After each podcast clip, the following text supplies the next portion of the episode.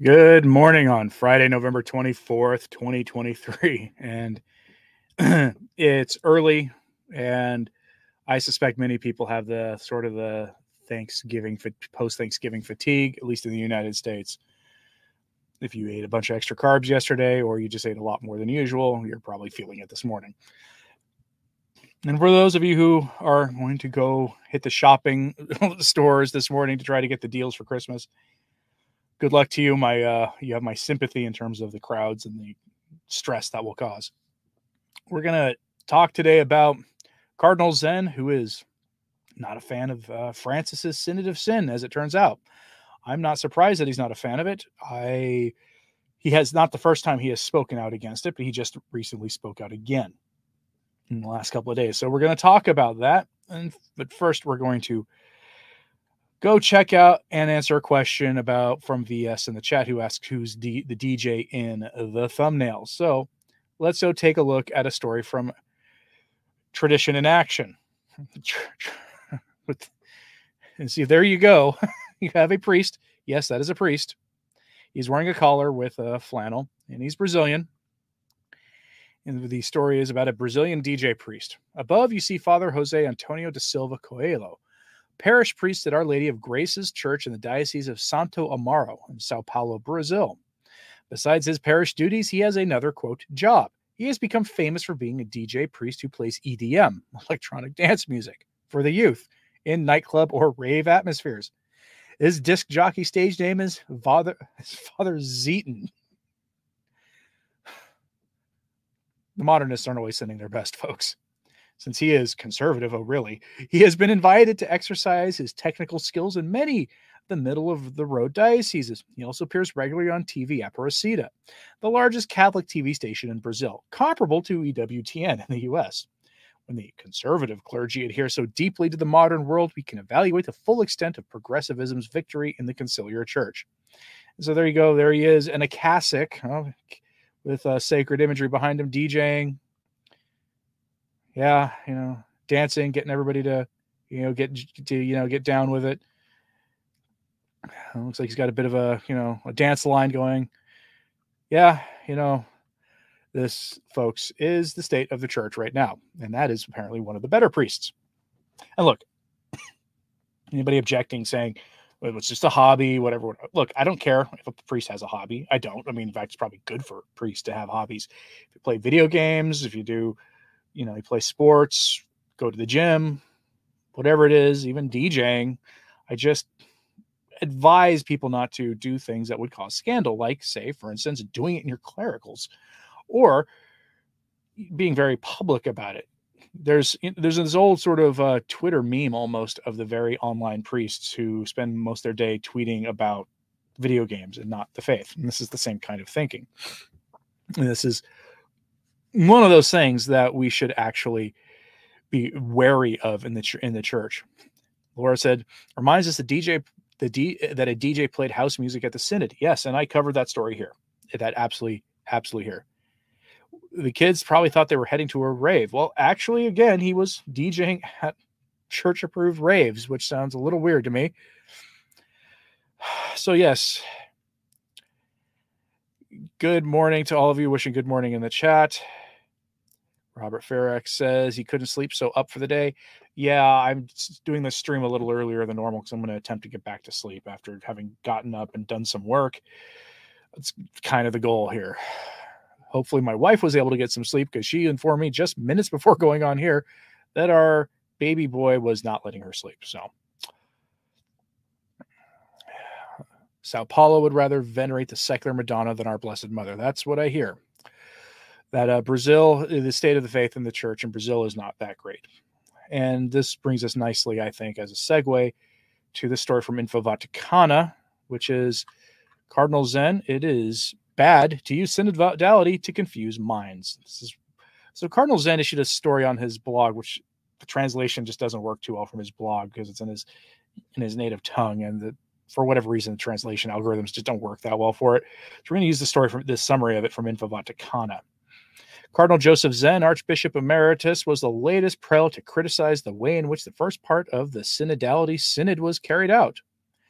On his website, the uh, prelate from that country has used a phrase from the gospel of the day to warn about the danger that the confusion that reigns in the church after the closing of the first phase of the synod on synodality has for souls.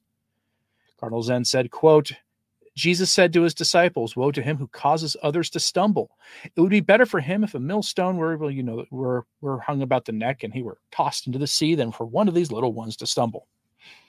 And he comments the children mentioned here are not just children, but the uh, uh, uninformed but naive people. It's an atrocious crime to use synodality, which has been talked about for two years, but we still not know what it is to confuse the minds of the members of the church. But Jesus also said, If your brother sins, you must correct him, and if he repents, you must forgive him. The apostles thought this was really difficult to do, so they said to the Lord, Please increase our faith. The Lord said, If you had faith of the size of a mustard seed, even if you said to this mulberry tree, Pull it up, transplant it into the sea, she too will obey you. Lord, please increase our faith, he concludes. You know, it's interesting when you have to have a prelate like Cardinal Zen come out and speak the truth about the synod. Somebody who is wasn't even involved in the synod. He's retired.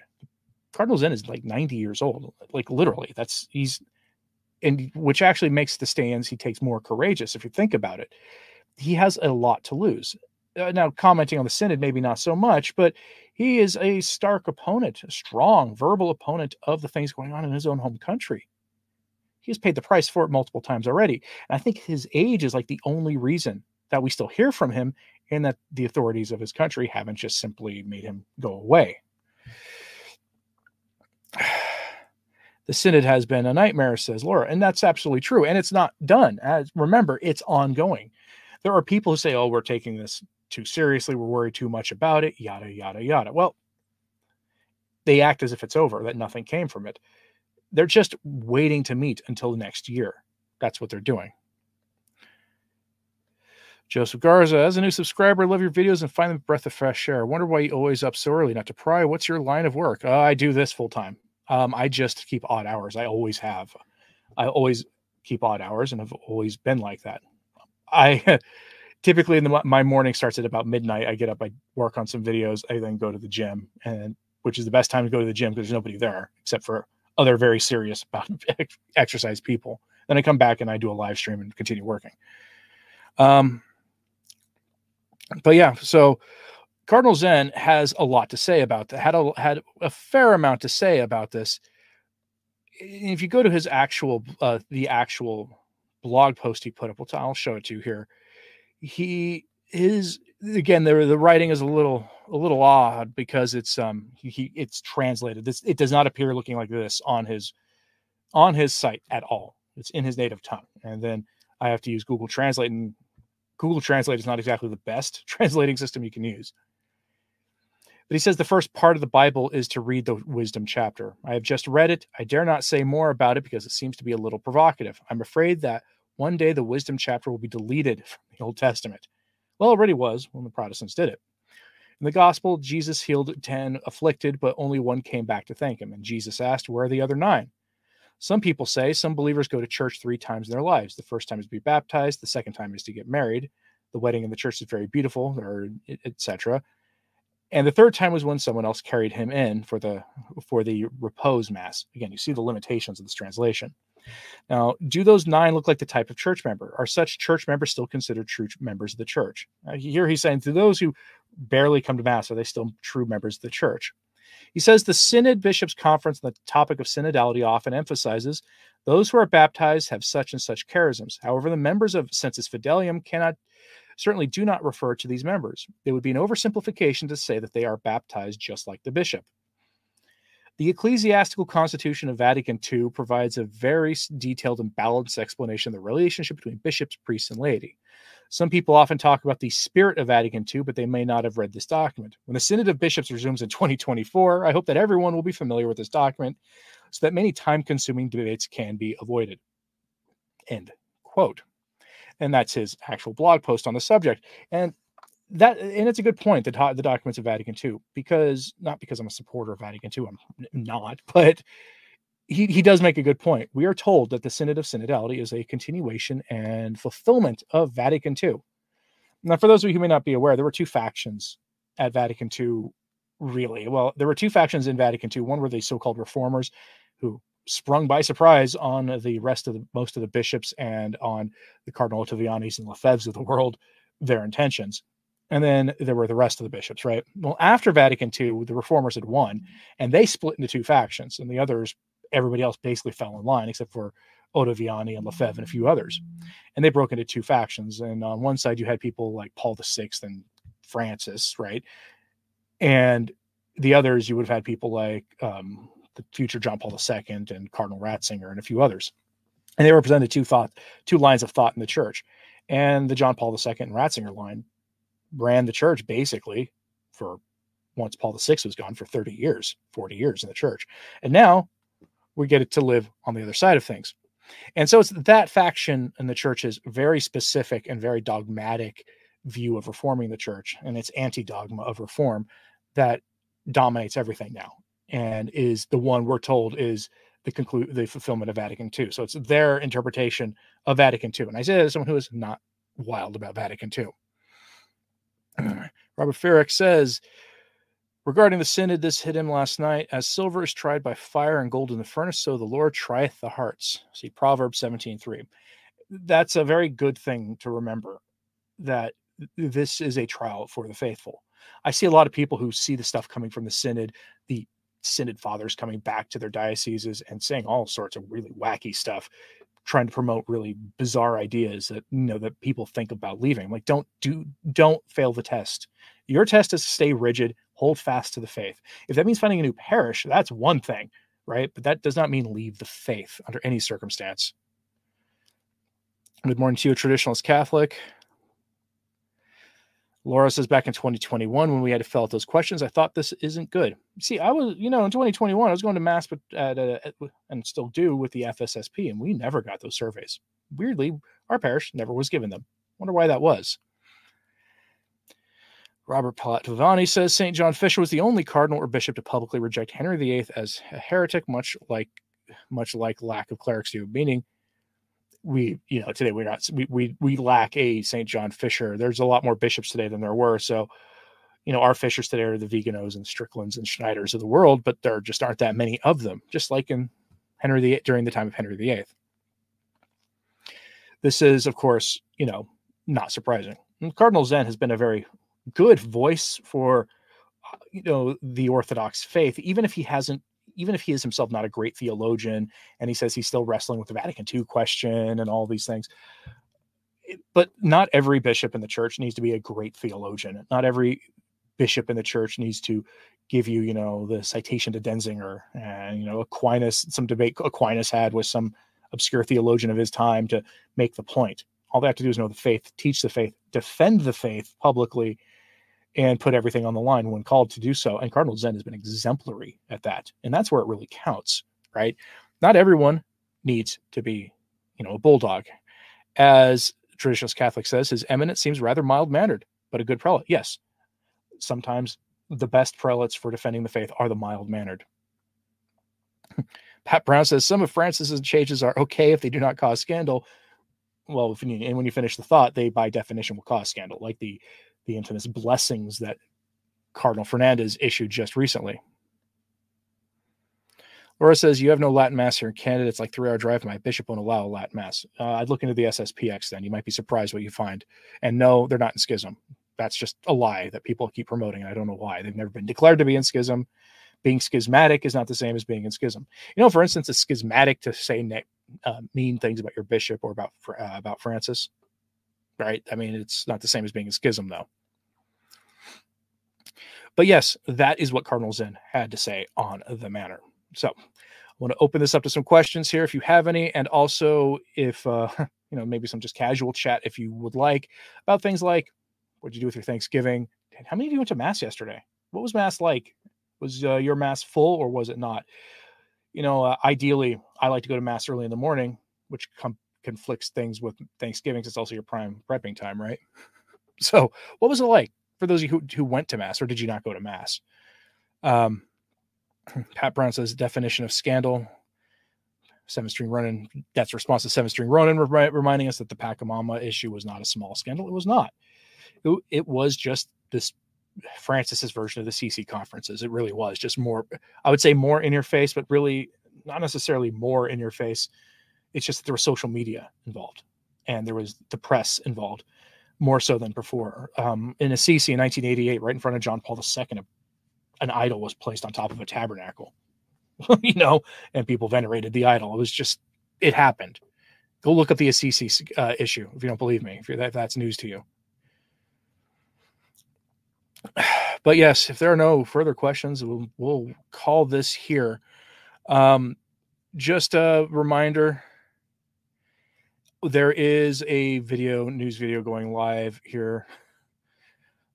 I've been talking about a lot of uh, bishops overseas lately but in this one's an american bishop who went on tv and gave and decided that the, some of the worst ideas that led to the reformation should be repeated in the church today in the name of synodality of course in the name of not being rigid. Traditionalist catholic says i saw on twitter that outreach a james martin group is doing exactly the scandal that cardinal fernandez if it doesn't cause scandal. Yeah no that's right because that caveat doesn't mean anything if it doesn't cause scandal because that's so relative like communion in the hand causes scandal for a lot of people okay? So um the sspx are not in schism. There are a lot of pope splainers out there who will tell you they're in schism. They're not in schism. They've never been declared to be in schism. They have valid sacraments and permission to hear confession and witness marriages and do the rest. And as bishop schneider said who view, visited the SSPX on behalf of Francis. In his report, he said they're not in schism. They offer the mass in the name of Francis. They just hold to the faith, and that the issue with the SSPX is an internal canonical issue that needs to be handled by the church internally and not be the subject of so much debate and such. There's a lot of people out there taking it upon themselves to excommunicate the SSPX for not going along with modernism, and it's unjust and uncharitable for them to do it. They are the Society of St. Pius X. They are the organization that the FSSP came from back in 1988. Um, they were founded by one of the conservative bishops at the council who after the council was retiring and seminarians came to him begging him to open a seminary because they couldn't find a good seminary anymore all of them had embraced novelty Norm, I started this one a little early because I'm tired and I want to go back to bed here soon. But um, and I'm about to wrap this one up actually. Any further updates on Bishop Strickland? Um, I'm going to do something here in the coming days. I might do it as my live stream tomorrow about the um, uh, secular media has taken notice and how a lot of Catholic media are just overtly lying about Bishop Strickland. So, yep, Archbishop Lefebvre, who I am convinced will one day be canonized. He was excommunicated by John Paul II, but plenty of. There are plenty of saints who had been excommunicated before who had their excommunications lifted and then later canonized. So, I expect I'm one of those who thinks he will be canonized. And I say that as a guy who goes to mass with the FSSP. So, anyway, any further comments? If not, we will wrap this up here. We have, you know, uh, if you're going to go hit the stores this morning, please be safe. Remember, you know, $20 off a pack of, of socks or a pair of shoes is not worth getting, you know, putting yourself in any kind of peril for. Traditionalist Catholic says he thinks Archbishop Lefebvre will be a saint and a doctor.